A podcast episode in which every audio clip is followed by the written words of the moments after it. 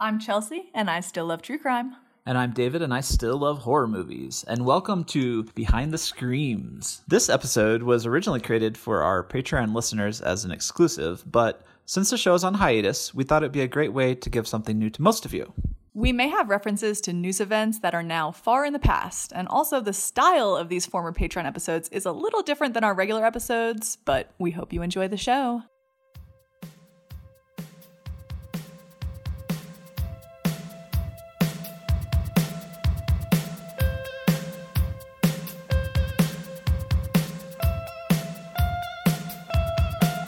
I'm Chelsea, and I love true crime. And I'm David, and I love horror movies. And this is the very first Patreon bonus episode for Based on a True Crime.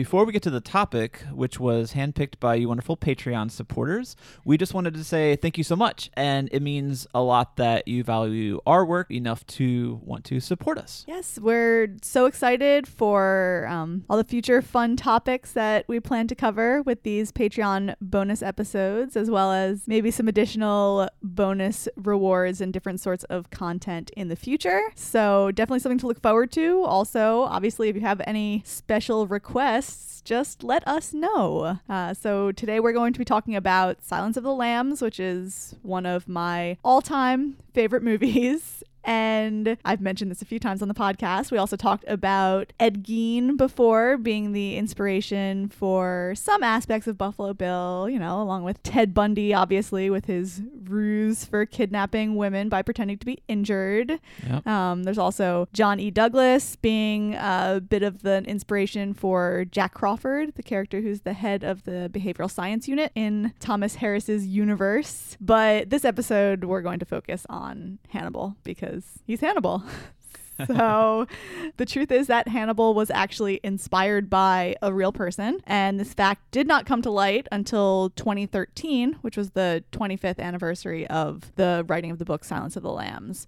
So let's get into this story. In the early 1960s, Thomas Harris visited the Topo Chico Penitentiary in Monterrey, Mexico, to interview Dykes Askew Simmons for Argosy, a pulp fiction magazine. Simmons was an American who was committed to a mental ward in the prison for a triple homicide. During the interview, Simmons described a near death experience he had in prison. Simmons had bribed a guard to allow him to escape, but the guard double crossed him, took his money, and then shot him as he was attempting to escape. Simmons told Harris that his life was saved by Dr. Trevino, a surgeon who was able to stop the bleeding and treat the gunshot wound. Harris had a chance to speak with Dr. Trevino, who he described as a quote, small, lithe man, and said that upon entering the meeting, quote, he stood very still and there was a certain elegance about him. He invited me to sit. The pair spoke about Simmons, with Trevino quizzing him about his experience interviewing the man. He asked odd questions like whether Harris thought the sunglasses Simmons wore made his disfigured face look more symmetrical, and whether Simmons turned his face away from Harris when they spoke.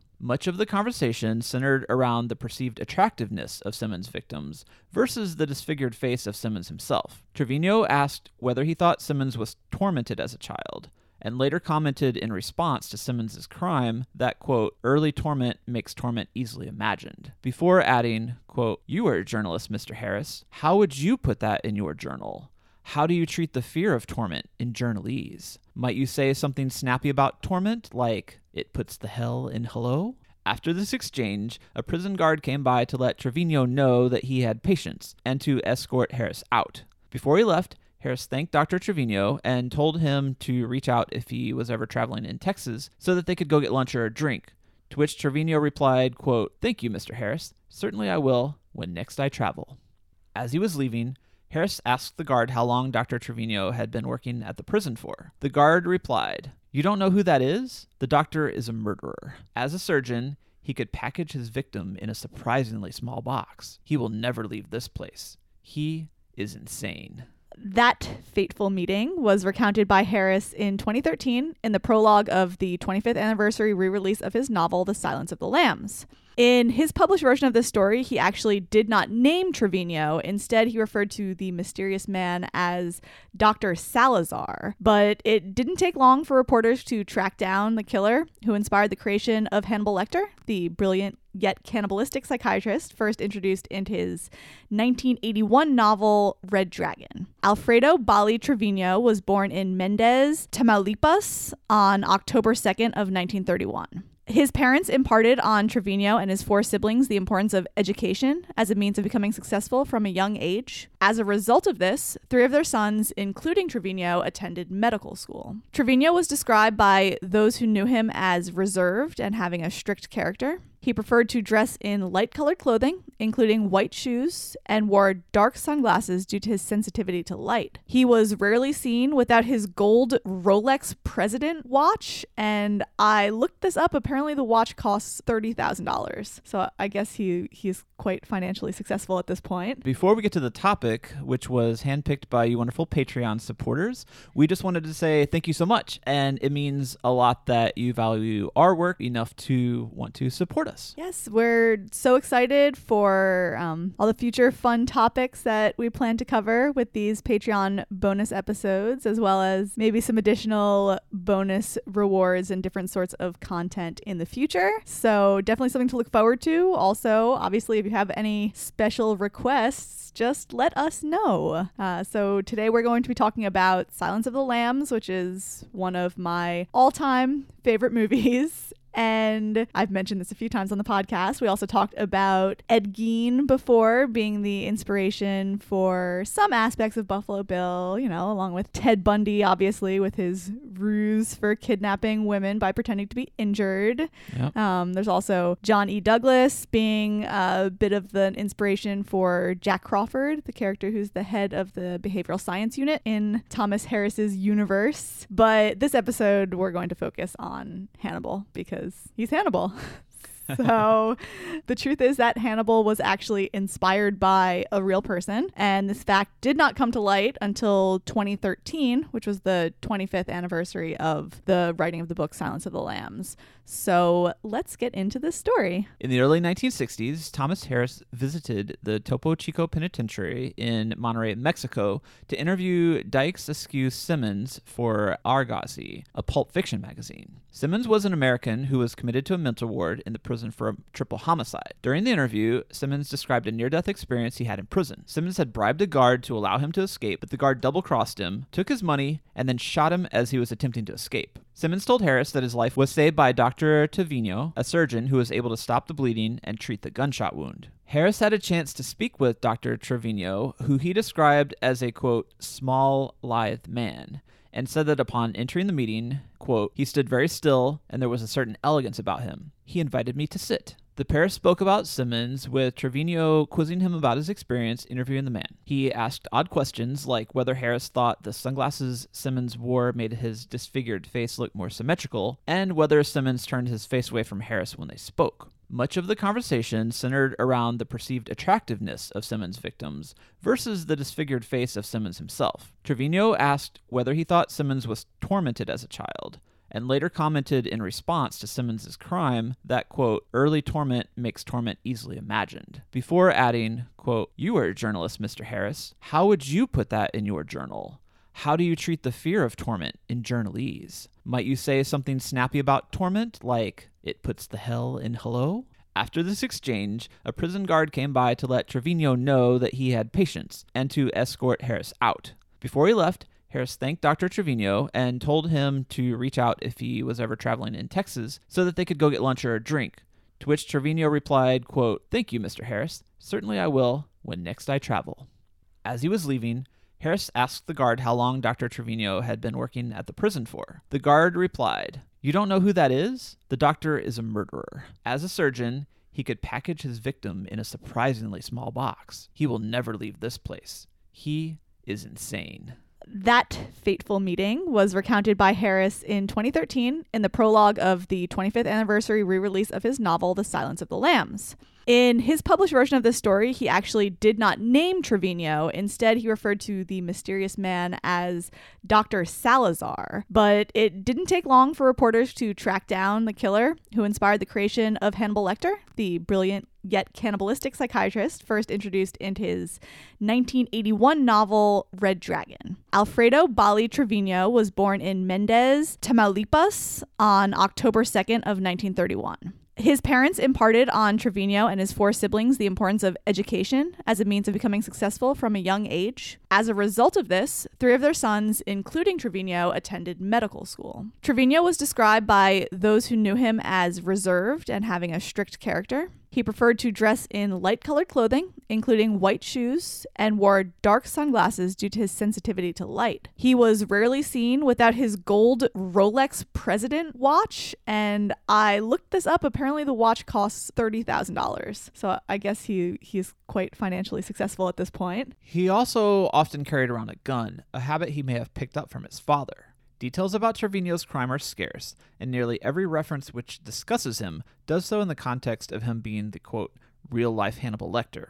When Harris was looking into the case in order to write the prologue, he actually reached out to Diego Enrique Osorno, a Mexican author with extensive knowledge of Monterrey. Harris told Osorno what he could remember of the man, that his nickname was, quote, the werewolf of Nuevo Leon, and he was convicted of killing hitchhikers, dismembering them, and throwing pieces of them out of his car at night. Of course, none of this really turned out to be the case.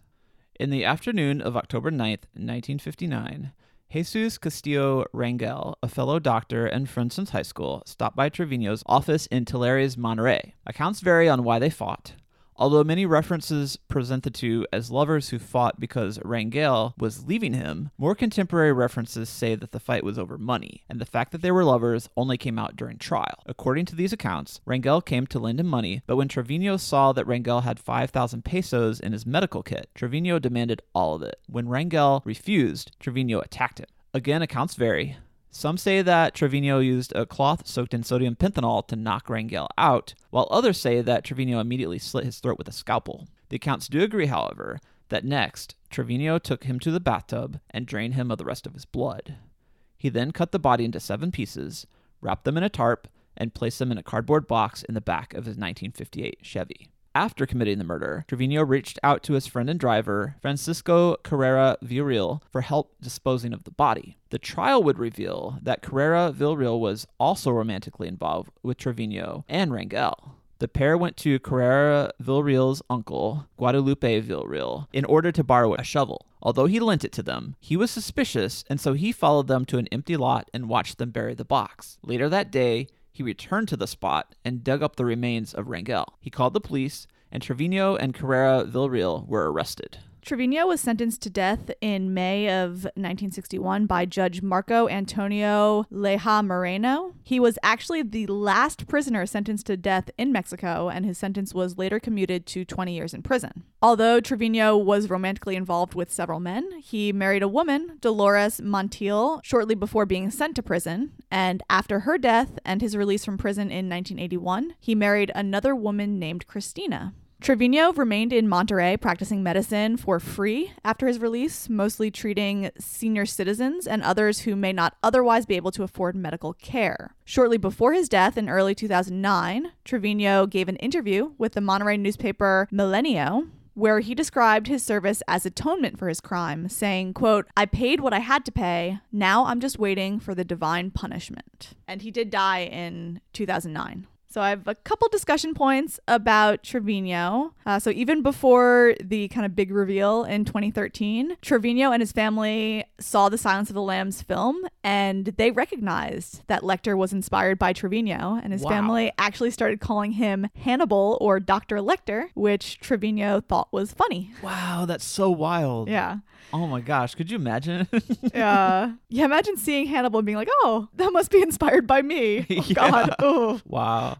I wonder if it would have had. Well, I mean, the movie's so good, but like, I just wonder if the them knowing that it was like based on a true story would have impacted the the film at all. Because if that ha- didn't come out until just recently, then yeah, nobody really knew. Yeah, but I do feel like it's it's like the the poise of Hannibal, like his kind of smoothness that's inspired by Trevino, like not really any of the crimes. So I feel like that would definitely kind of affect, you know, how much they enjoyed it. Speaking of the kind of more serial killer aspect, so the story that Thomas Harris recalled, you know, when he reached out to that author was that Trevino had killed hitchhikers and cut them up and threw body pieces out the window. So that story actually did not come from nowhere. Uh, Trevino was suspected of killing and dismembering several hitchhikers, but that is uh, literally all you can find about it online. it's just a kind of a side note in the stories about him and his crime is that he's suspected of killing and dismembering hitchhikers. So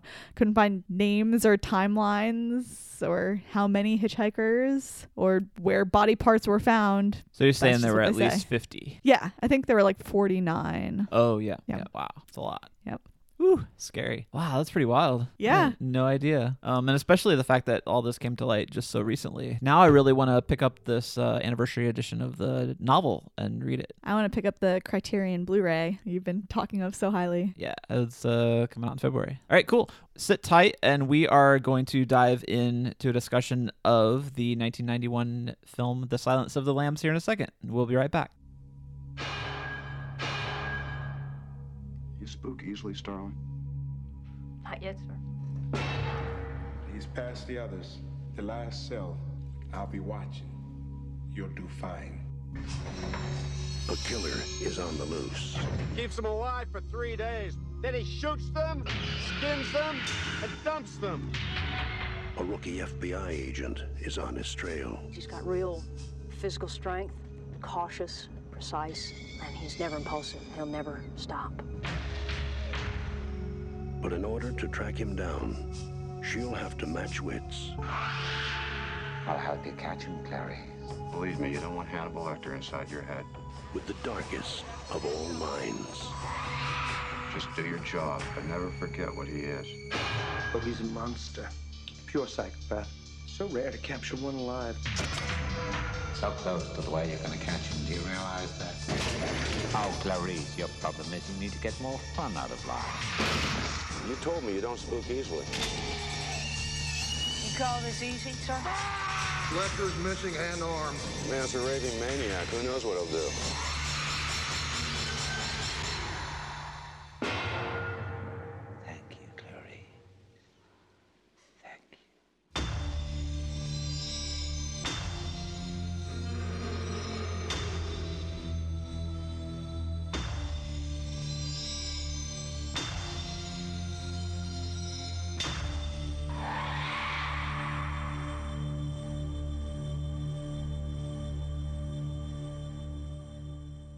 And we're back.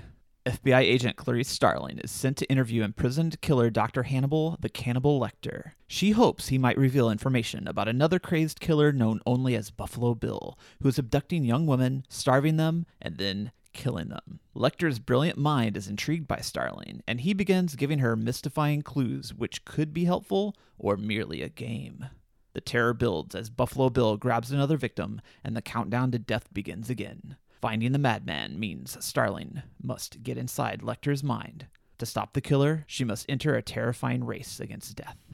You know, we just chatted about the recently revealed true uh, inspirations behind Tom Harris's 1988 novel. Uh, in case you didn't know, Thomas Harris wrote and created the Hannibal Lecter character, starting out with Red Dragon and then following it up with The Silence of the Lambs. And then he had two follow ups to that Hannibal and Hannibal Rising, which that one is a prequel. The book came out in 1988 and then the film was released in 1991, so it really was not all that long of a period of time between the publication of the novel and then the um, the film coming out. Tom Harris has an earlier novel before he started this what I guess we'll call the Hannibal Lecter series. It is called Black Sunday, um, not to be confused with the Mario Bava 60s horror film, which is pretty amazing. This one is a thriller about terrorists who are threatening to commit mass murder during the Super Bowl in New Orleans and is all about the uh, law enforcement officials' efforts to stop said terrorist event from acting out. So a bit different uh, than than the uh, Hannibal the Cannibal books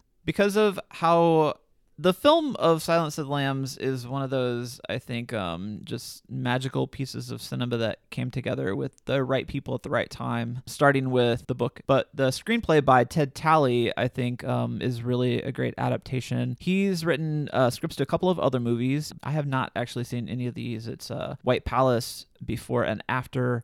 The Juror, all the Pretty Horses, and 12 Strong. He actually was offered the job to write the follow up to Lambs, the Hannibal one that Ridley Scott ended up directing, but both Ted Tally and the director Jonathan Demme were approached to direct it, but they thought that the book ended up being really ridiculous. And um, after talking to Tom Harris, his desire was for nothing to be changed. And so they walked away from the project, um, despite the fact that, yeah, they, they threw a lot of money at them. And they still said no, I think is a testament to the fact with, um, well, the I fact guess, of how bad some of the decisions were. Yes.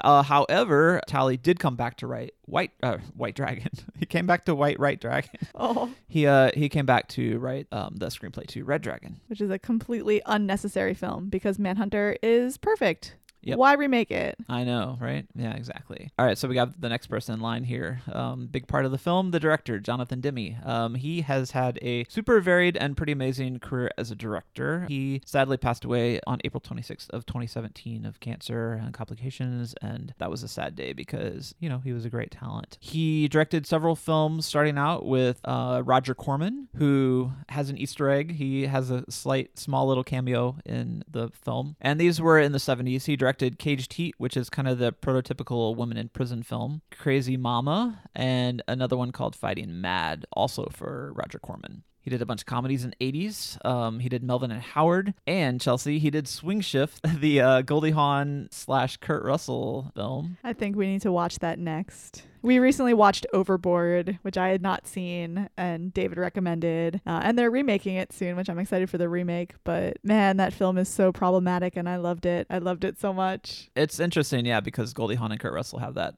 real life chemistry. Yeah, I think if it was not them, it would not have been nearly as enjoyable, but it was very enjoyable. Uh, he did Something Wild, and he also did Married to the Mob towards the end of the 80s. One of his more incredible projects is the Talking Heads concert film Chelsea Stop Making Sense in 1984. Yes. Oh my gosh. Yes. Talking Heads is my favorite band, and that movie is amazing. He had a one-two punch. So 1991 he did Silence of the Lambs, and then in 1993 he directed Philadelphia. Oh wow! I did not know he directed Philadelphia. Yeah, Philadelphia is pretty amazing. It was um you know, one of a lot of well, won Tom Hanks the Best Actor for Academy Award, but as uh, Andrew Beckett. But it was also one of those the first mainstream Hollywood movies to address HIV and AIDS, but also homophobia. Also, it's got the Bruce Springsteen song. It does, yeah. Uh, Jonathan Demme directed that music video. Oh really? He did, yeah. Wow. And uh, Denzel Washington's really great in that Yeah. too. After he directed these, though, too, um, he uh, did an adaptation of Toni Morrison's Beloved and a remake of The Manchurian Candidate, which um, oh, I- he did that remake. he did, yeah. Okay. Yep, Denzel's in that too. Uh, he did Rachel Getting Married. Have you seen that? Oh, I've not, but I've heard it's very, very good. Yeah, I haven't seen it either. Um, and to kind of uh, sort of a sequel, really, to the um, Stop Making Sense concert. I don't know about that. Uh, he did a documentary. Um, it's a concert documentary, Justin Timberlake plus the Tennessee Kids in 2016. I don't think those can be compared. It's like uh, Hannibal being the sequel to The Silence of the Lambs. Oh, yes. Perfect. That's a good comparison. he was actually set to direct and write the adaptation of Stephen King's 11/22/63, but left due to creative differences with King. So that's uh those are those guys. We also have the score, which is pretty haunting, done by Howard Shore. Yay! I love him. At moments, does re, uh, remind me of some of those grander themes in the Lord of the Rings. How about that cast, huh? Oh my god. Yeah, how about that cast? All right, so we have in the starring role of Clarice Starling, Jodie Foster, followed up by Dr. Hannibal Lecter, played by the great Sir Anthony Hopkins, Oh my goodness. Yep. And then leading the the uh, the rest of the team. Um, we have the character of Jack Crawford, played by the great Scott Glenn, which I realized after his opening scene that I had seen him somewhere, and yes, he is the old man blind stick in the Daredevil series. Yeah, I was a bit surprised. I don't think I've really seen him in anything other than Silence of the Lambs. It was shocking seeing him that much older, even though I guess, you know, the movie is what, 30, almost 30 years old. Yep, yep. We have Jamie Buffalo Bill Gumb, Just amazing. played by Ted Levine. And uh, then kind of the out of all all the film, the slimiest character, Dr. Frederick uh, Chilton, played by Anthony Heald. I can't disagree with you on that. Yeah, just love that cast. We'll talk about all the awards that it racked up uh, with the Academy Awards that year here, uh, here in just a couple minutes. But um, as a follow up to Manhunter, which was the 1986 uh, Michael Mann adaptation of the Red Dragon novel, the Silence of the Lambs film has an interesting history. So, in order to use the character of Hannibal Lecter, the filmmakers first had to gain the rights from producer uh, Dino De Laurentiis. And since Manhunter was not very successful when it first came out, um, he gave them the rights for free. I'm sad to hear that Manhunter was not very successful. Yeah, it's Uh, definitely been like a, a cult film. That has, I think, I'll join grown- that cult. Yeah, cult of Manhunter. yes. Cult of William Petersen's tiny blue shorts in Manhunter. yeah, yeah. Manhunter is really great. It's it's really good. It's amazing. I've got to say, I uh, I know that Silence of the Lambs is a better film, but Manhunter I could just watch over and over and over again. I feel like it's a little less heavy. Um, Francis Dolarhyde as the villain is just uh, just terrifying. I feel like he's kind of scarier to me than Buffalo Bill, and you know the crimes themselves. I think that you know it does have that home invasion aspect, which I don't like, and it's killing like entire families, which is awful. But I, I just really like that movie. yeah, Tom and I love the character of Will Graham. Uh, you know, I, if, if any of you have seen the Hannibal television series, you know, the star Hugh Dancy, Will Graham is played by young William Petersen in the Manhunter series, and he's just he's great. He does do a great job in that. And Tom Noonan is just incredible as the villain. Yes. So good. Gene Hackman originally wanted to direct and star as Hannibal Lecter in a version produced by Orion Pictures. Ooh, Yeah. Gene that might have been hard to stomach. Yeah, you know, it's weird because I know Gene Hackman is considered like one of the great actors in uh, capital letters and parentheses, and he's really good, but I just see him really as Lex Luthor from the Superman movies. That's fine. I see him as uh the dad in that Wes Anderson movie, Oh, yes, the Royal Tenenbaums. Royal Tenenbaums. Yeah. Yep. oh, man, I love that movie. Me too. Screenwriter Ted Tally was brought on board, but halfway through writing, Gene Hackman left the project and the financing deal fell through. But the production company encouraged Tally to continue writing, and then they secured Jonathan Demme to direct, and within a couple of months, they were shooting. So that happened pretty quickly. Um, after that, maybe Gene Hackman was a hindrance. Demme originally considered a variety of actors to portray Lecter, and his first choice was Sean Connery, who turned it down. So could you imagine Sean Connery as Hannibal Lecter, Chelsea? No. But I don't know. Maybe was Sean Connery, you know, the romance between Hannibal and Clarice in the future picture would be a little bit more believable. Oh, really? Well, how did Sean Connery look in 1991? Because I could really only imagine him now and as James Bond. He always he always looked old. He, He looked good as James no, no, Bond. no, yeah, of course. I love him as James Bond. I think he's great. I don't think he would have. He did not look like that in 1991. No, because he's older than um Anthony Hopkins. But Anthony Hopkins is just creepy. Age is not a factor. Just the creepiness is a factor. Yeah, yeah, that's true. I guess it's like I don't know. It it would have been completely uh a different tone, and I wonder if he would have like it would have been a little more campy. He would have been like, I ate his, I ate his liver with some fava beans. I like it. Very good. Yeah.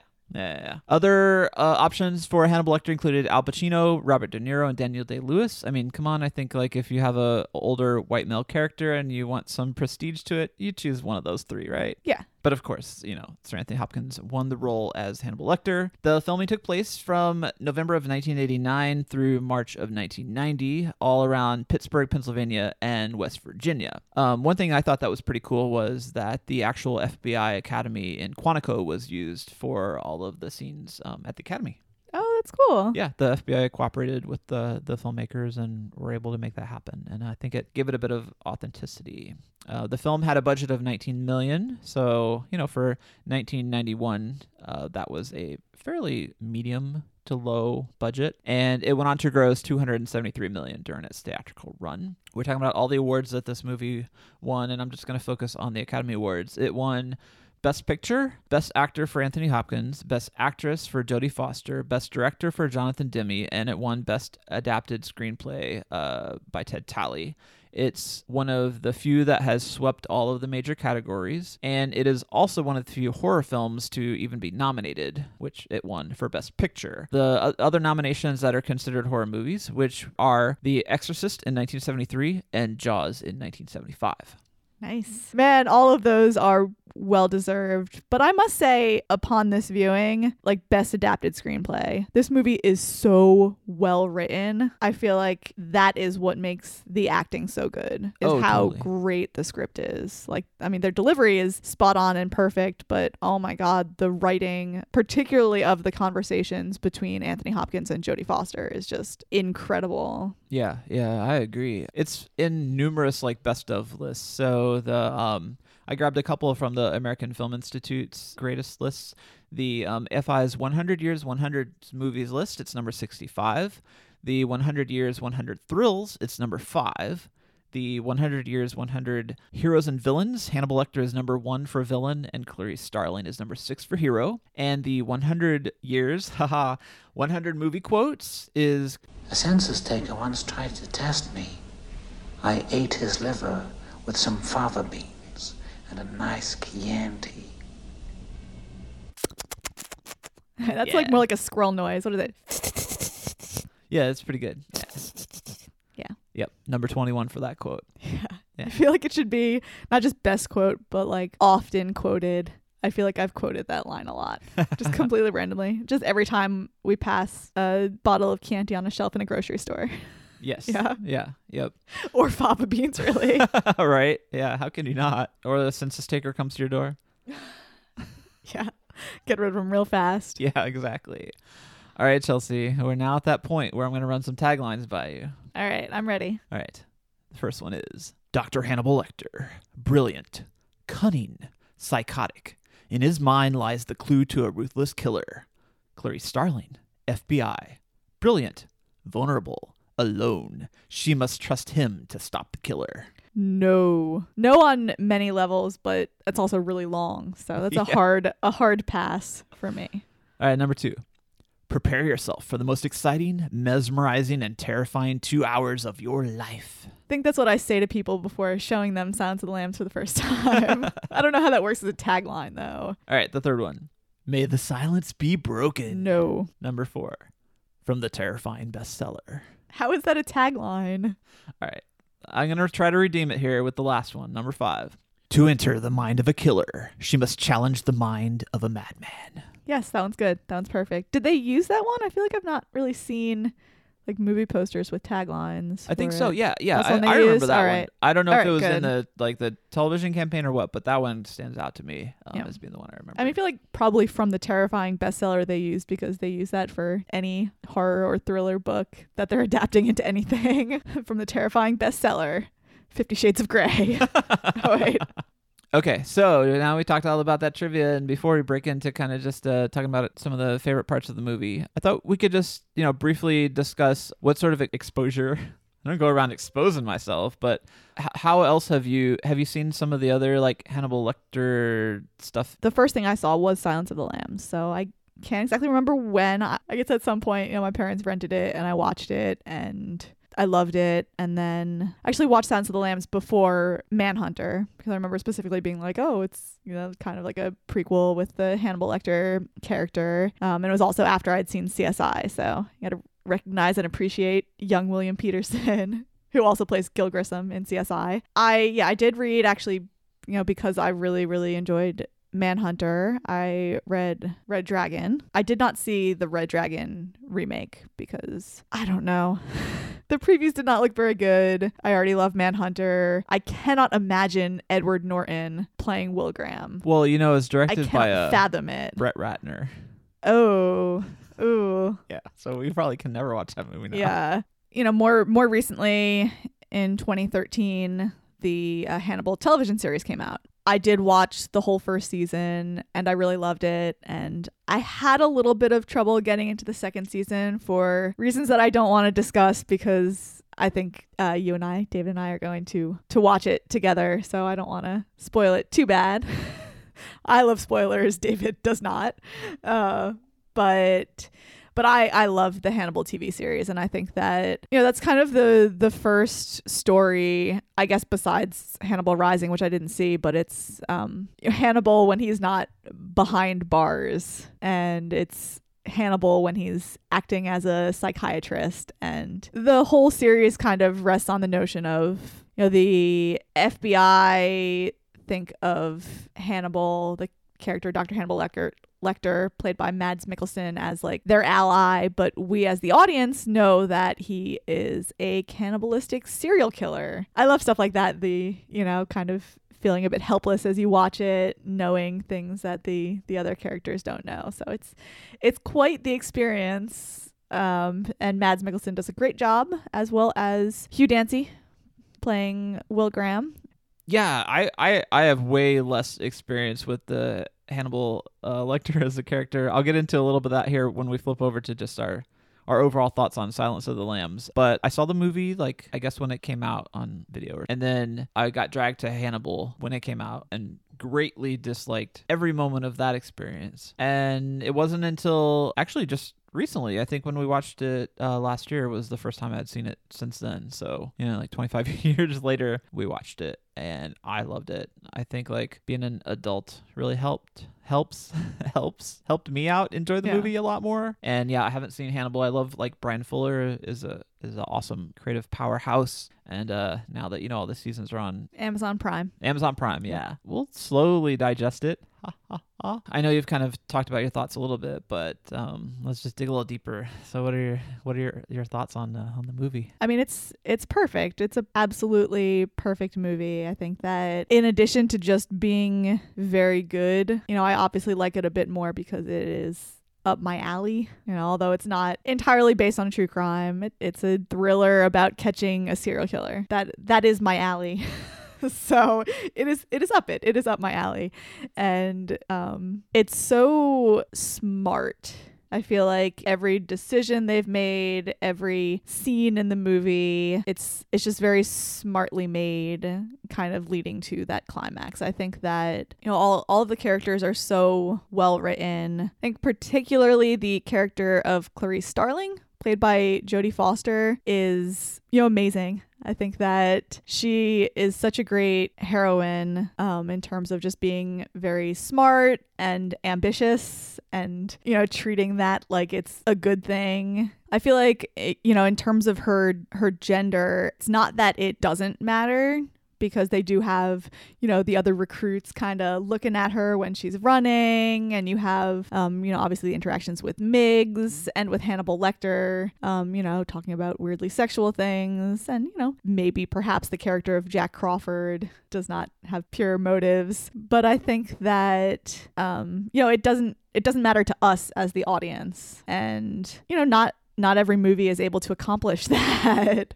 Yeah, I really like her. And I think that I know we are talking about this yesterday, but she's kind of believable as an inexperienced, you know, FBI agent in training while still being incredibly smart and able to, you know, make these connections that other agents couldn't. And yeah, I mean, I think that obviously Anthony Hopkins is just amazing as Hannibal Lecter. I don't know what to say about that performance other than, I mean, if you haven't seen it, what are you doing listening to this podcast? Go watch it.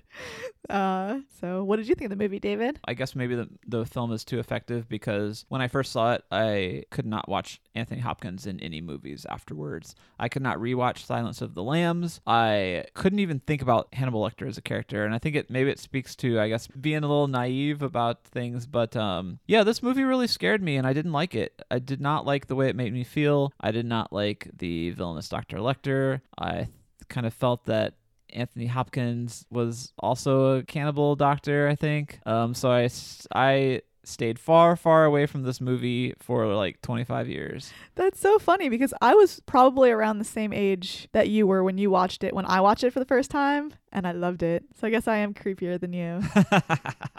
and I love you for it. The the interesting thing is that like I think this movie is awesome and I love it now. I I mean we've watched it now twice in the last like 6 or 8 months and both experiences uh, you know it just gets better each time. And now I feel like I am I get it. I'm on board 25 years later, whatever, 27, 30. It's, I guess it's really nearing the 30th anniversary of the movie. This movie's great. And now I can watch Anthony Hopkins in anything, um, even if it's a bad movie. Like Hannibal? Oh no, no, Hannibal's still terrible. That film was awful. I mean, not the TV show, but the the the film is just not good. I guess somehow in the sequel to Silence of the Lambs, the actual book sequel and I guess technically movie sequel, uh, Dr. Lecter gets with Clarice. Well, they don't do that in the movie though. oh, they don't do that in the movie? No, but they um they cut open that guy's head and they eat his brains while he's like Clarice eats the brains. the no, I don't know. I don't I can't You don't remember? about it. No, I know that in the book they get together and that made me very mad and that's why I never watched the movie. So, dear listeners, if you have read the book and seen the movie, clarify with us what exactly happened. Something awful Does she eat a brain? But I know they get Does together. no, you're right about penis? getting together. Yeah, in, She in the books, I I don't know know she about the. Yeah, yeah, no, definitely. Yeah, I remember that, but I just can't remember if they do that in the movie or not. It's just one of those things. They should have left that on fanfiction.net and not turned it into an actual part of the canon. Fanfic, fine. I'm I'm all for fanfiction, pairing whatever strange couples people would like, but I don't like that that exists. And it's interesting that you know it comes from the the creator of the characters just making one of those terrible decisions. Oh my goodness. Ugh. No, this movie is amazing. But if you were to ask me as a teenager, I would have been like, no, I can't watch that movie. It's so funny that this movie is where you draw the line, knowing the other movies that you watched and loved as a teenager. Okay. Yep. Or even as like a 10 year old.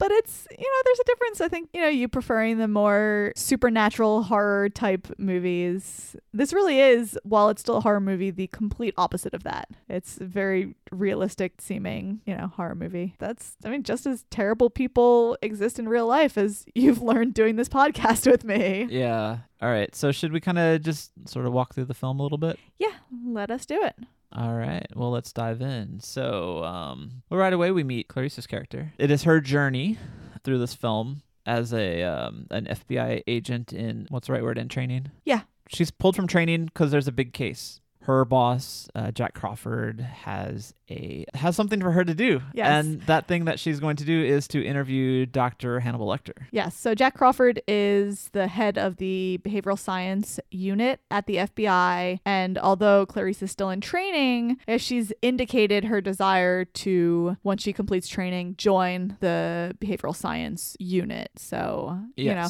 I think he he knows that and he's using that. I think this is where kind of the gender comes in. Um, you know, he's kind of handpicked her to be the one to go and talk to this person. Hannibal Lecter, you know, I, I think that her attractiveness is not not a factor in that decision, as as we'll come to see. I mean, even Lecter himself is a bit suspicious. I, would say. Yeah, yeah, definitely. I think it does it does play into it a bit, but it doesn't um I guess exploit the fact. I mean, you know, they they start off with Clarice, she's like running through climbing these like rope nets and walls and doing all this cool training stuff that I could probably never do. And then you know she she goes into the building and she gets in the elevator to go see Jack Crawford and it's in the elevator with a bunch of white men. So, you know, it's I feel like watching this movie, you have to watch it and realize that nothing is incidental. I feel like everything was a decision, a very smart decision that they made. It's expertly crafted. Um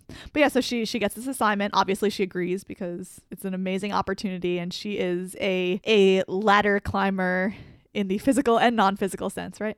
Get Yeah. it? Because she Oh, climbs good. ladders for her like- training, but Yes. also uh, is super ambitious, which I love as an ambitious woman. Um, so she she goes to the Baltimore State Hospital for the criminally insane and speaks with the slimy Dr. Chilton. He's just perfect. I think that the the characters in here kind of being foils for each other. You know, you have like the cat and mouse game with Hannibal Lecter and Clarice Starling. And then I feel like with Clarice Starling being the student, you have these contrasting mentors to her of Jack Crawford and Hannibal Lecter. And then you also have this relationship between Lecter and Chilton, where, you know, Chilton himself says that, you know, he thinks of me as like his arch nemesis or whatever, where it's like these two doctors. But yeah, it's, it, it is interesting. But yeah, he's pretty gross. Uh, hitting on, her like right off the bat, offering to take her around, show her the sights in Baltimore. Okay. For the longest time I thought this was uh he was played by Matthew Modine cuz he looks very similar in this movie. I don't know who Matthew Modine is. Um, he's the doctor in season one of Stranger Things. The uh, El- like Eleven's like Oh. dad. Both times it wasn't until like afterwards when I was like, oh, it's not him. Weird mistaken identity. Um, but yeah, definitely want to hiss every time he go- he comes on screen. It's true. Yeah. Whereas with Doctor with with Hannibal Lecter, I just want to be quiet and listen. just be quiet and slowly back away. yeah, yeah. So so they kind of weave their way down into the um the cell where Doctor Lecter is being held, and you know the like, it's like guard- maximum security within the maximum security facility. It's uh it's quite intense. And It there's like is, f- what four or five other patients there besides him and he's like all the way at the end. and there's some specific rules in terms of approaching uh Hannibal. yeah, Lecter. which is don't.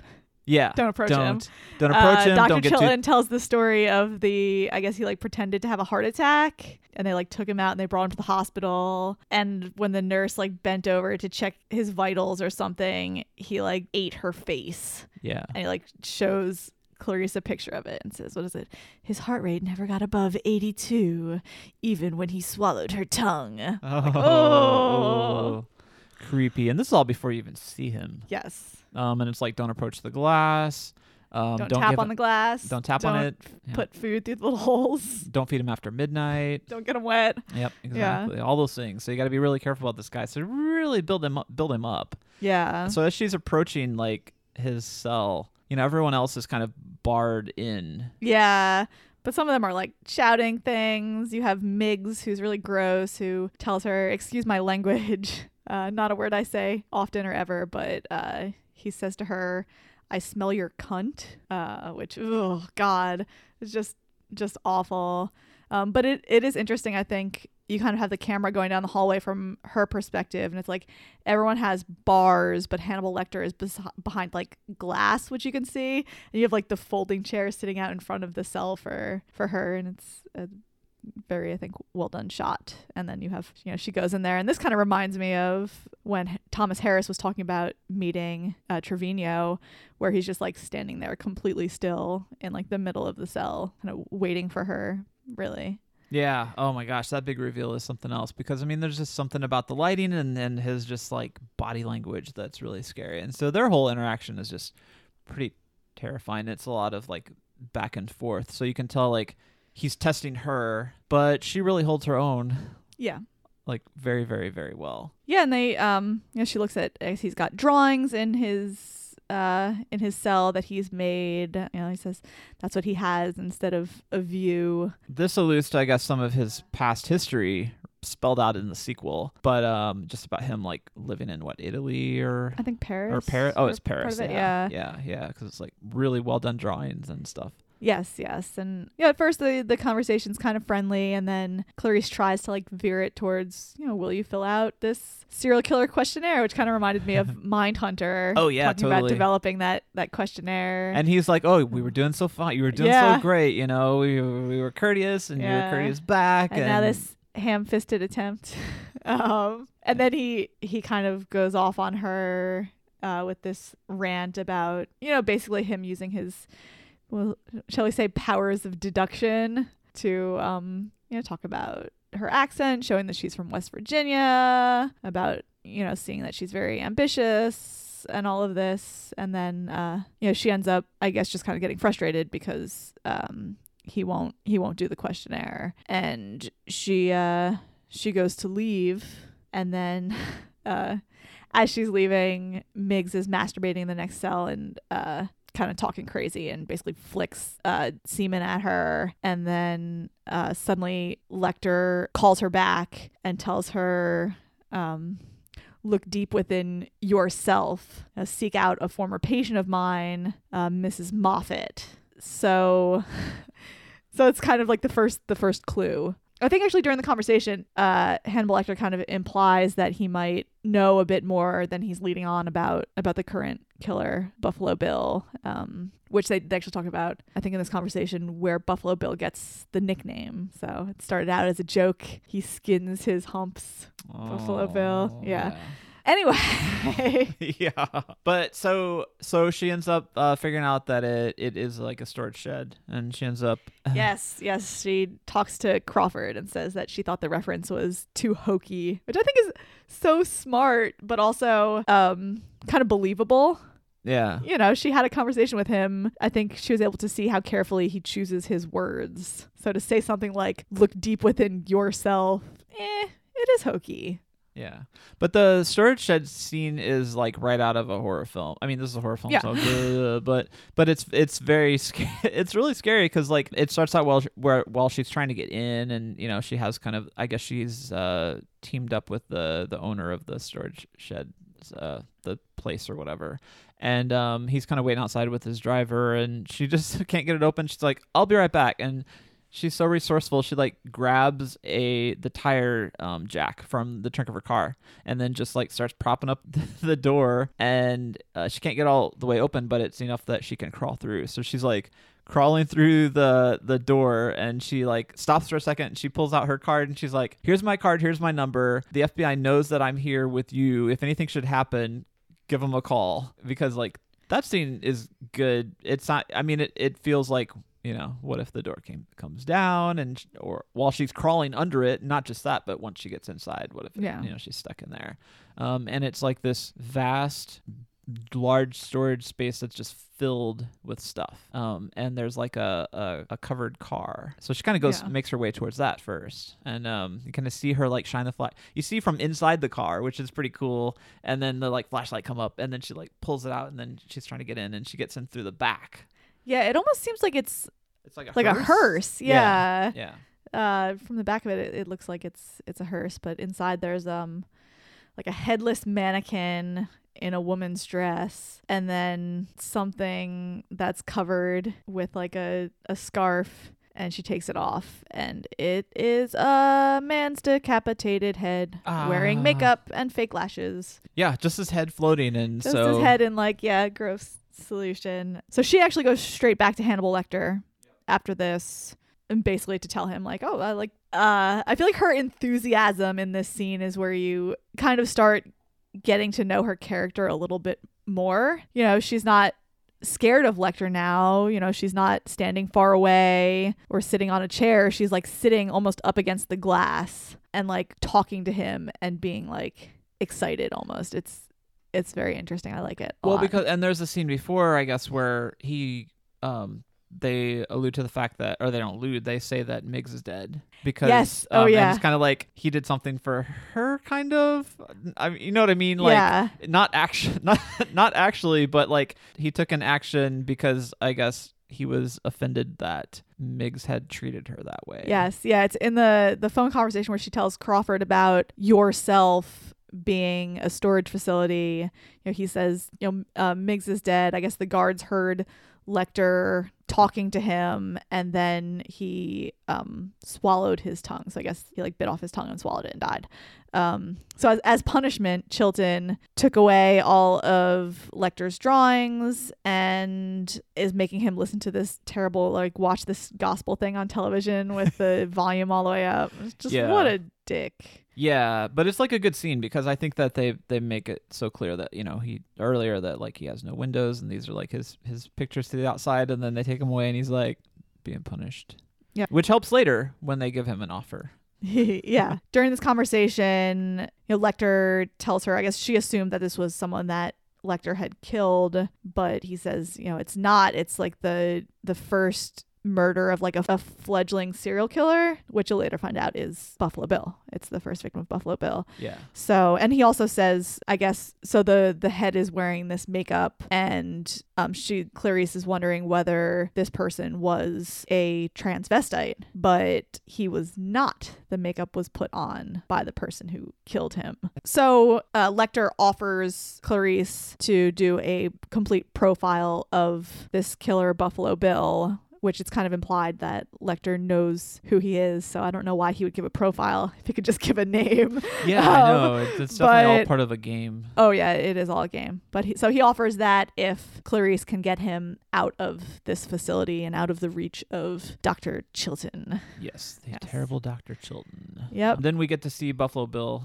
in action, and this is the um the Bundy-esque crime where he's uh he has a like a cast on, and he's struggling with getting this couch in the back of his van and there's a woman approaching or she's actually just like going into her apartment. She says like hi to her cat who's in the window. She's like hi kitty. Kitty's like meow meow meow. And uh this is a, this is when we're like both yelling at yelling. I think every time i've watched this Yeah. it's like just go inside Don't help him. yeah Um, but he's like oh could you help me load this thing up and then well, the trick is like she offers to help, Yeah. so it's like she sees him struggling. But like, who who wouldn't help when you see someone with like a broken arm trying to lift an armchair into their car? What she does that's not very smart is she like climbs into the back of the van because he's like, oh, I want to like push it all the way into the back. Can you like get in the van and pull it to the back? And then he just goes in after her and knocks her out with the cast. he's like what are you about a 14 and Yeah. she's like what and it's like bam bam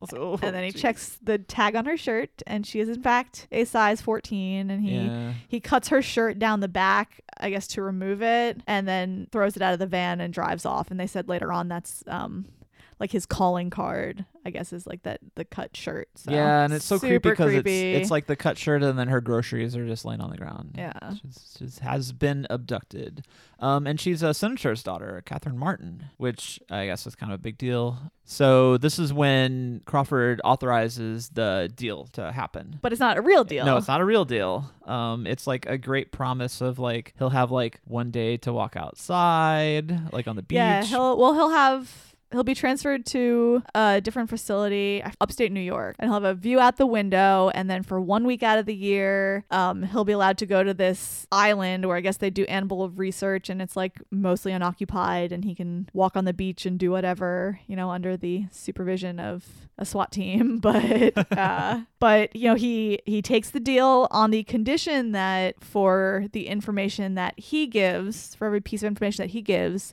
Clarice Starling has to say something about herself to him. quid him. pro quo. Quid pro quo, Clarice. You know, because one of the rules was never tell Lecter anything personal about yourself. His powers of deduction and seduction isn't the right word, but just he he's very s strong personality, and it's like, uh oh, this is not going to be good. Yes. Um. So they they do have uh, some back and forth with this exchange of information. So Clarice tells him about you know her worst experience from childhood, which was the murder of her father, who was a cop, and he tells her that um this character of Buffalo Bill is seeking transformation. Actually, we didn't talk about the finding the moth yet. It actually happens before Oh, this right. scene. So it- and it's it's before I think Catherine was even taken, but they find a, a body of a Buffalo Bill victim, and she has like these two diamond shapes of skin cut out of her back, and down her throat they find a chrysalis for a death's head moth that um they're you know they're not native to the U.S. They're only found in um South Asia. So actually, Lecter brings this up like um she says you know we found something in the throat, and he's like oh it's was it uh, a butterfly? And it's like well sort of it was the, the chrysalis. So the big thing is transformation. Um, Yeah. so he says you know he may not be transsexual. So he says that you know he thinks he is because he thinks like something's like not really right. So he talks about i guess there being three hospitals that would do sexual reassignment surgery. And lecter says he wouldn't be surprised if he's contacted all three of them but been rejected on the grounds of his psychology being so twisted. Oh yeah. so, um, so that's kind of the the clue that they have to go on, and this whole conversation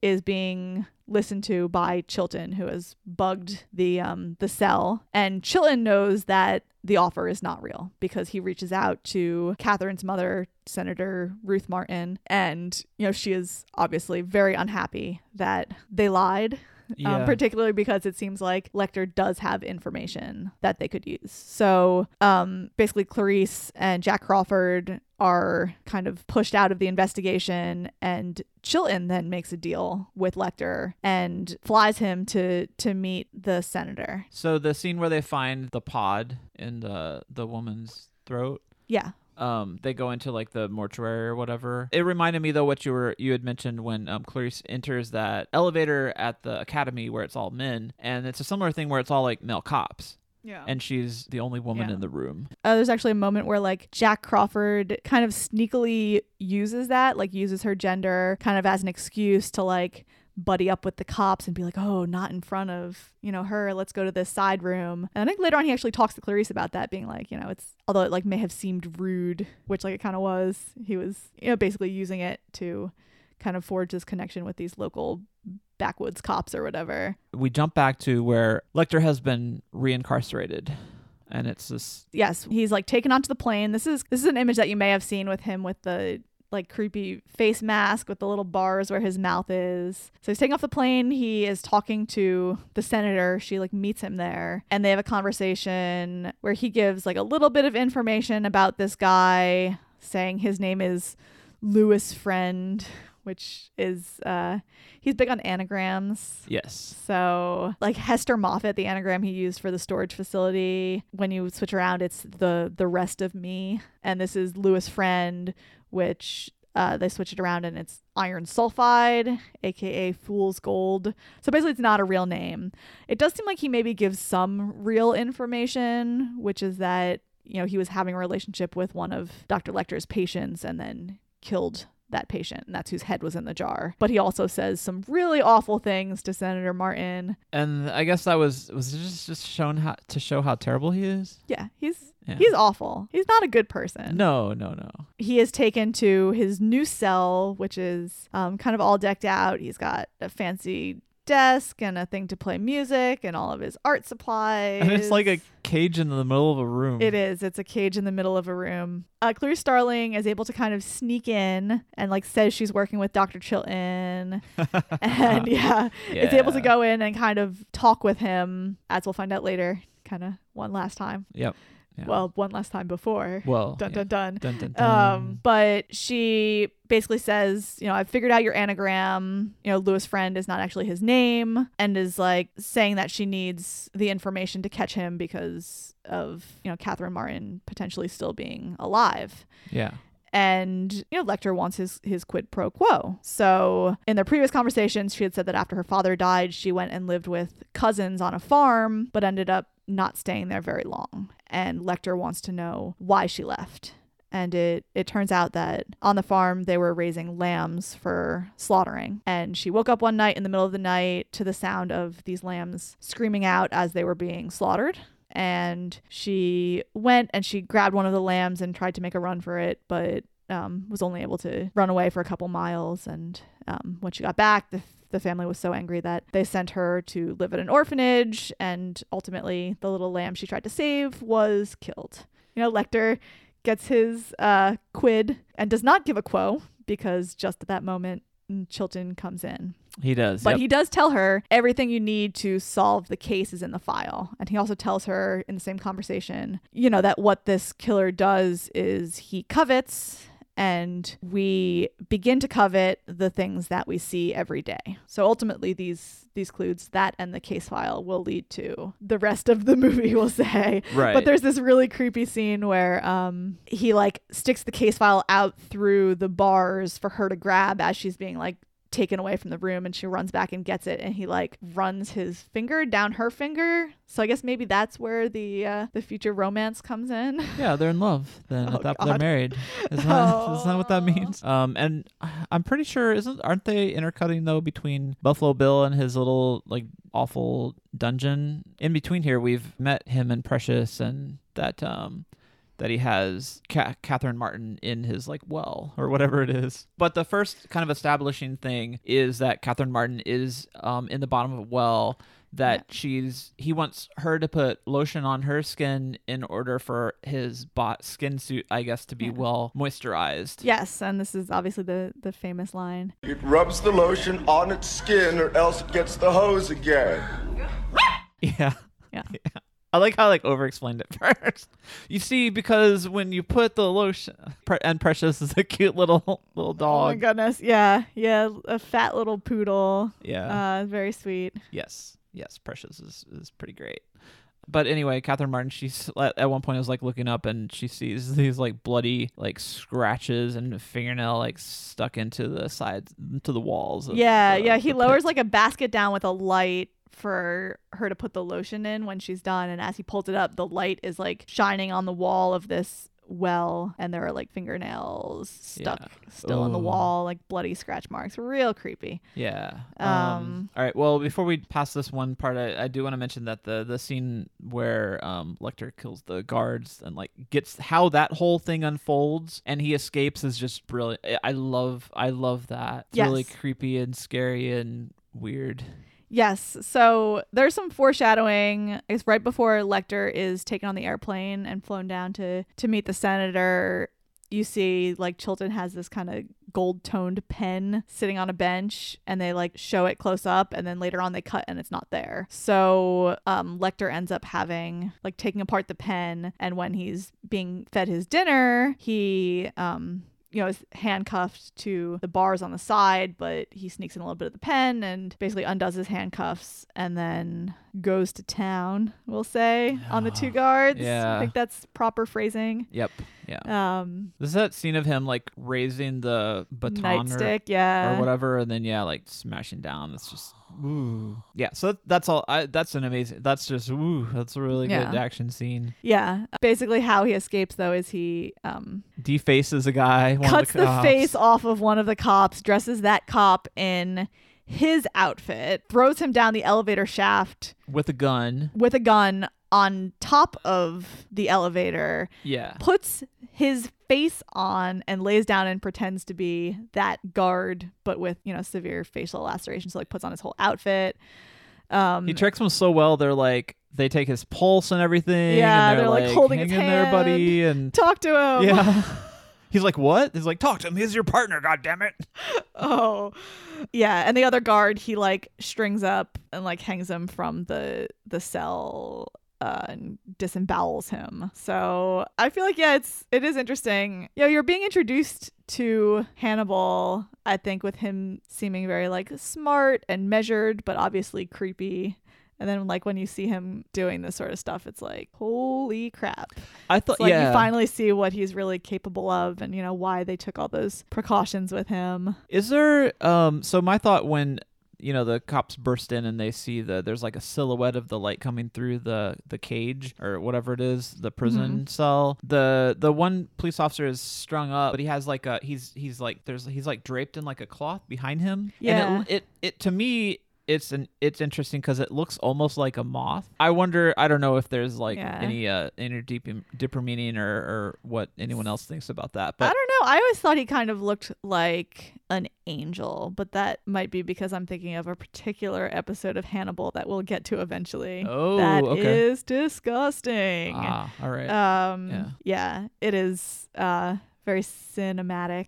That shot in particular. yeah. Um, but yeah, so basically what happens is they rush their fallen comrade from the building in an ambulance. And like as they're taking him out of the building, blood starts dripping down from the kind of roof of the elevator. And they're like, oh my God, Hannibal, you know, they think he's been shot. Apparently one of the guards was able to get off a shot, which was, you know, all just a ploy because there was no gunfire Nope.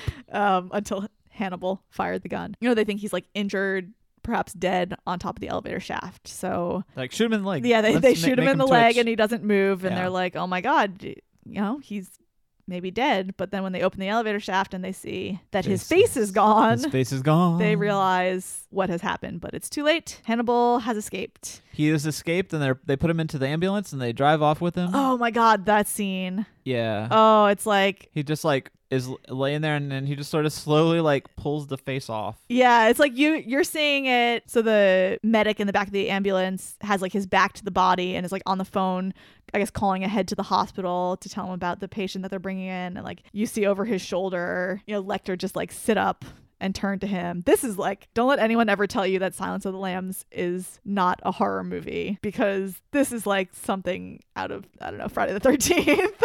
Yeah. He just sits up and like pulls the face off and then basically ends up killing the two people in the ambulance driving it to an airport, killing a tourist, stealing his clothes, stealing his money, and he could be anywhere. He could and this be- is something that is, you know, relayed to to Clarice. Yes. Uh, he so could have a podcast right now. he could he could. He could be us. He could be me. um Why why are you taking your face off, Chelsea? No, no, Ah! no. Um. So after this, it cuts to Clarice speaking with her friend. You know, saying that she doesn't think that Lecter would go after her. Um, saying she can't explain why, and then she says he would think it's rude, which I love. um, and then they're kind of poring over this case file because Lecter had told her, you know, everything that she needs to know is in the file. And there's actually even a note from Lecter on the map about the locations of the bodies saying, isn't it desperately random? Meaning not random at all. Nope. Um, and basically, they come to the conclusion that, you know, this one victim who was actually his first victim, and she was the third body found because her body had been weighed down. It was the only person whose body was weighed down. So, you know, thinking back to the conversation about him coveting what he sees every day, you know, she realizes that Buffalo Bill may have known her. So she goes to Belvedere, Ohio, where this girl is from. Ohio. Ohio. O H I O. Ohio. Um, That's our that's our unofficial state cheer. I think O H I O is our official stage here, actually, where you do the hand motions. Oh, O H right. I O. Chelsea's doing it right now. I am doing it right now. Good job. Good job. Um. So yeah. So she goes. She goes to the um the dad's house and goes into the girl's room. She finds some pictures that the girl took of herself, um, doing kind of pin-uppy poses in her underwear, and is thinking, oh, maybe she had a guy. And then, It was in her musical box where you put all your sneaky stuff. oh yeah, I keep all my sneaky stuff in my music box. Yep. Um, but Me then she too. goes to the other room and sees, oh, she would tailor clothes and sew clothes. And she opens up the closet and sees kind of a dress pattern that has these two distinct diamond shaped cuts of cloth. And she calls Jack Crawford and is like, she's making, or he's making a woman suit. Buffalo Bill is making a woman suit, um, you know, recognizing the diamond shape from the Buffalo Bill victim. Um, and Jack Crawford's like, it's fine. We have him. Yep. We're we're en route to pick him up now Got him. living outside of Chicago. I guess they they found his name on um the list from one of the places. Actually, you know, so Lecter basically was right about him having applied to get this sexual uh reassignment surgery and they matched his name with someone who had tried to import those death's he- death head moths from Asia. So yes, we got him. We yeah, got him. They got him. um, so he's like, you know, just just keep doing what you're doing in Ohio. Don't bother coming here because by the time you get here, we'll have already caught him. Yeah, yeah. Um, she's like, I can drive there. It'll be four hours or whatever. And they're like, we're like 40 minutes away. No, we're gonna be there. We'll be. Well, we got this. We got. It. yeah. So um, while they're leading this SWAT raid on the house, Clarice Starling is talking to a friend of that first victim.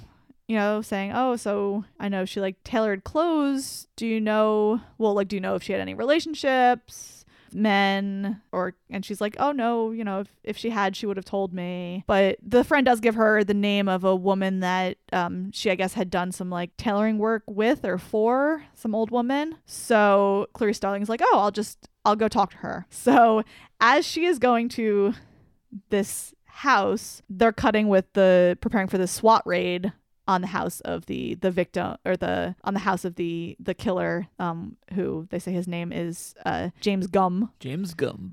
and uh actually after the woman suit thing they also cut to um Buffalo Bill and this is kind of another iconic moment but you know he's like putting on makeup and jewelry and he has on a woman's scalp with hair and uh, he's saying in the mirror with like the close up on his lips that are like overlined and like this pink pink lipstick on and he's saying Will you fuck me? Fuck me.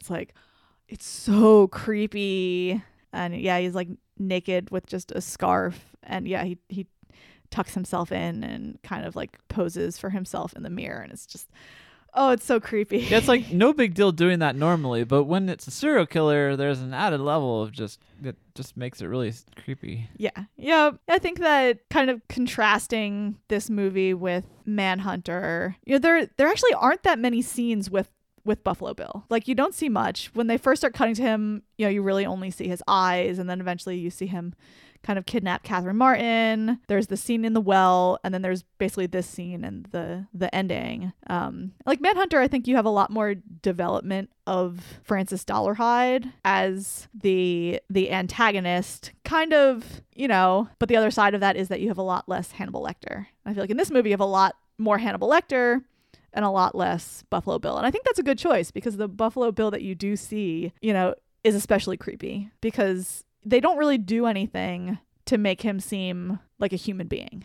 You know, he really does seem more like a monster. Yeah. Um, whereas I feel like, you know, Francis Dolarhyde in Manhunter, you see him like almost form a relationship with a person.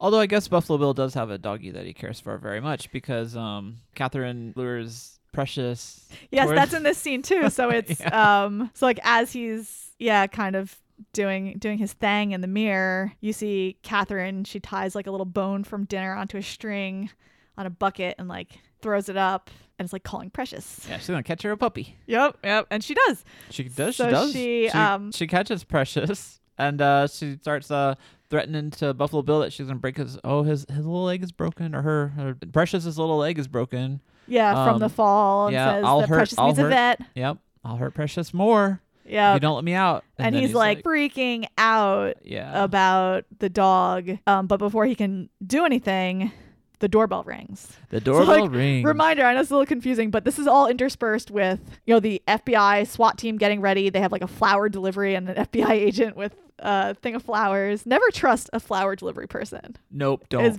my my opinion after watching many movies using that trope. Um, Especially if they pull up in a white van. especially if you uh, have someone in your basement. Yeah. um, Just never answer the door. just never answer the door. Yeah. No. So so you have that, but then you also have um Clarice, you know, going to this this old woman's house who had worked with um with that first victim and you know the doorbell rings you see the FBI agent hitting the doorbell you see um the character of Buffalo Bill seeing the doorbell ring and being like oh crap and like getting on clothes and going upstairs but when he answers the door it's Clarice it's not the FBI it's like oh dang Yeah. uh, the old switcheroo. the old switcheroo. So, um, things move very quickly from there. They well, they show the FBI people breaking down the door, and the house is just completely empty. And Jack Crawford somehow has this like epiphany that um Clarice might find this guy Yeah. yeah. before they do. Yeah, yeah, so he he's has like, like, to old shit moment." Ohio. um, so and she she goes into um into the house and Yeah, he's like sort of welcome. I mean, he's luring her in, but Yeah. he's you know he he's like, oh, do you want to come in? Uh, Yeah. Oh well, I mean, first she asks him like She asked him if he knew if the he knew girl. the, well, the woman. Yeah, if he knows the woman who how owned long the has house. he lived there? Yeah. Asked if he knows the girl, and he's just like very suspicious. He's a suspicious dude. Um, and he's like, "Oh, well, I think I have the number for her son. Why don't you come inside?" And she like goes inside, and you could just see that something's wrong. And- But what ultimately gives it away is that uh, one of the death's head moths flies upstairs and like lands on some spools of thread, and she sees it, and then it's like, Well, there's like a cross cut to like you see that his gun is in the kitchen separate from Yeah. him. So he's like kind of retreating into the house. Yeah. Um and then yeah, she sees the the moth. Yeah. Um and then she's like there's a great that she just like flips open her like jacket and unclips her gun from Yeah. the holster. She doesn't take it out yet, but she this is it. before she even sees the moth, I think. So it's like Yeah. she's she is suspicious of this dude. This dude is suspicious, but he's like able to kind of sneak away as she gets the gun out to be like, "Don't move." And he goes down to the basement. She follows him down. It's just like super creepy. I lived in an apartment that had a basement that looks like the basement in this movie. Oh, that's pretty freaky. like- what oh was it did did you have night goggles for that? Night vision goggles? I swear it had like a giant well with a cover on it and like weird little wooden rooms for like residents to store stuff in, but it just looked like a murder basement. Um, this is actually the first apartment I lived in in St. Louis. Oh wow. Okay. Well, be- before we completely jump into this, the night vision. Go- he's got night night vision goggles on, right? So you see his first person perspective, um, and Clarice can't see. But earlier, um, I failed to mention when he's first doing the like Ted Bundy thing. Um, we meet him through these night vision goggles. So yeah, he's looking creepy. um looking through them um while he's uh looking for Catherine. Yeah. like watching yeah Catherine exactly kind of So arrive at her green- apartment. green vision or whatever Yeah. but um but but yeah so yeah, that the effect is is really cool. it is Um, yeah so yeah, she she goes into the basement. I always love the contrast of um kind of Ruth Martin talking about her daughter on television, being like, "She's such a sweet girl. She's such a sweet girl." And then when she's like in the well and um you know, Clarice shows up, she's like in the well, she still is precious. And Clarice is like, "Oh my god, it's like it's her. She's still alive." Then she's like, you know, she can't stay there. She needs to find Buffalo Bill. Um, and Catherine's like, "Don't leave me, you bitch!" I'm like, "Oh my god." That's what I would say if I was trapped in a well. yeah yeah Yep. oh man Oh man. Um but she's like going around to all these rooms. There's a room full of moths. There's actually just moths everywhere. So, you know, my own personal nightmare scenario. Mm. Um, but perhaps worse than moths, perhaps not. Uh, in the bathroom, she finds the body of the woman who who owned the house, uh, dead in the bathtub, really rotting and pudding, disgusting. yeah. put it. Yeah, she's she's people pudding. Yep. Um, and of course, that's when the lights go out, yep and that's yeah and that's when you see that um, Buffalo Bill is is wearing his night vision goggles, and it's so creepy because he's just like watching her from like a foot away as you see her like trying to like feel around the room. he's like Um, reaching out to like pretend pitch pet black. her or whatever Yes. Yes, he's like reaching out like almost touching her um a few times as she's like stumbling around in the absolute pitch black. yeah Um and then you see like from his point of view still he like raises the gun up but like when he pulls back the hammer and it makes that clicking noise, she hears it and spins around and just empties her gun into him and he dies. he does And the the bullets actually also go through the window so the the room's light again and you can kind of see it. It's just it's like the death of a vampire or something. It's like it's, Yeah. it's really it's really creepy and cool. But um yeah, when he falls on his back, his like hands curl up, like he's just like this oh, little dried up crab or something, Yep. a vampire crab, Yeah. So and he has been vanquished. he he has been vanquished um and you know the next shot is really clarice graduating. Yeah, so she's yeah all of that happens and now she's officially an fbi agent. Woohoo! Yeah, um and they're eating this really amazing cake that's like a big round cake with the fbi seal on it uh looks really made me want a piece of cake yeah. and uh, Jack Crawford comes in to congratulate her, and uh, then she receives a phone call. Hmm. So a phone call. a phone call, yes. Whoever she, could that be? she goes out to the hallway to to get her phone call, and uh, the person on the other end It's asks her if the yeah asks her if the lambs have stopped screaming yet. Have the lambs stopped screaming yet, Clarice? Yeah, perfect. Uh, so he tells her, you know, don't bother tracing the call. I'm not going to be on for very long. And, you know, don't worry, I'm not going to come after you because the world is a more interesting place with you in it. Yes, and he also has some plans. Um, Yes, yes. He asks her, you know, he says, I won't go after you if you don't go after me. And she says she can't promise that. And then he says, I have to go because. I'm having an old friend for dinner. And we see that uh, Dr. Chilton is there. Yes, he gets off a little plane. I'm assuming that he's there actually in pursuit of Lecter. Yeah. I don't know why. I I don't know. That's just my impression. But uh yeah, the the end of the movie, the ending shot is basically um you see Lecter with weird long fake hair dressed up. Uh he looks like uh what's his name from Jurassic Park. Wearing like all, all Alan white Grant. Yes, a, he's in his a Alan little Grant hat. costume. Yeah. Yep. But not Sam Neill's face. No, not Alan Grant. The one that wears all white with the little cane. Oh, oh, Dr. Hammond. Yes. Yes. Okay, Does that makes more look sense. like just like Dr. Hammond? And then yeah, he puts on a little hat and he's got his little cane. He's going out strolling, uh, following Chilton. He spared no expense. Yep. And the camera kind of like zooms up, and then the end. The end. The end. yes. Hey, what a good movie. Yes, absolutely perfect. What a great movie. Yeah. Yeah, no, this has been fun. I uh the journey for me in this movie has, has been a long one, but uh I I love it. I'm glad you like it now. Yes, me too. Thanks for reintroducing me to it.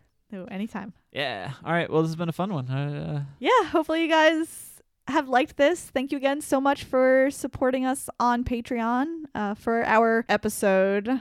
I'm going to let David choose that topic. Do you have any ideas floating around? I'm working on it. You're working on it? All right. Well, I think we'll do something similar. So, David will come up with a couple ideas. We'll post about it in the Patreon group and let, let you guys give some feedback for what you'd like to hear from us. Yep, that's right. Happy February. Yes. Happy, Happy, February. Uh, Valentine's month. yes. Thank you for patroning us. I mean, Patreoning us, patrons. You guys are awesome.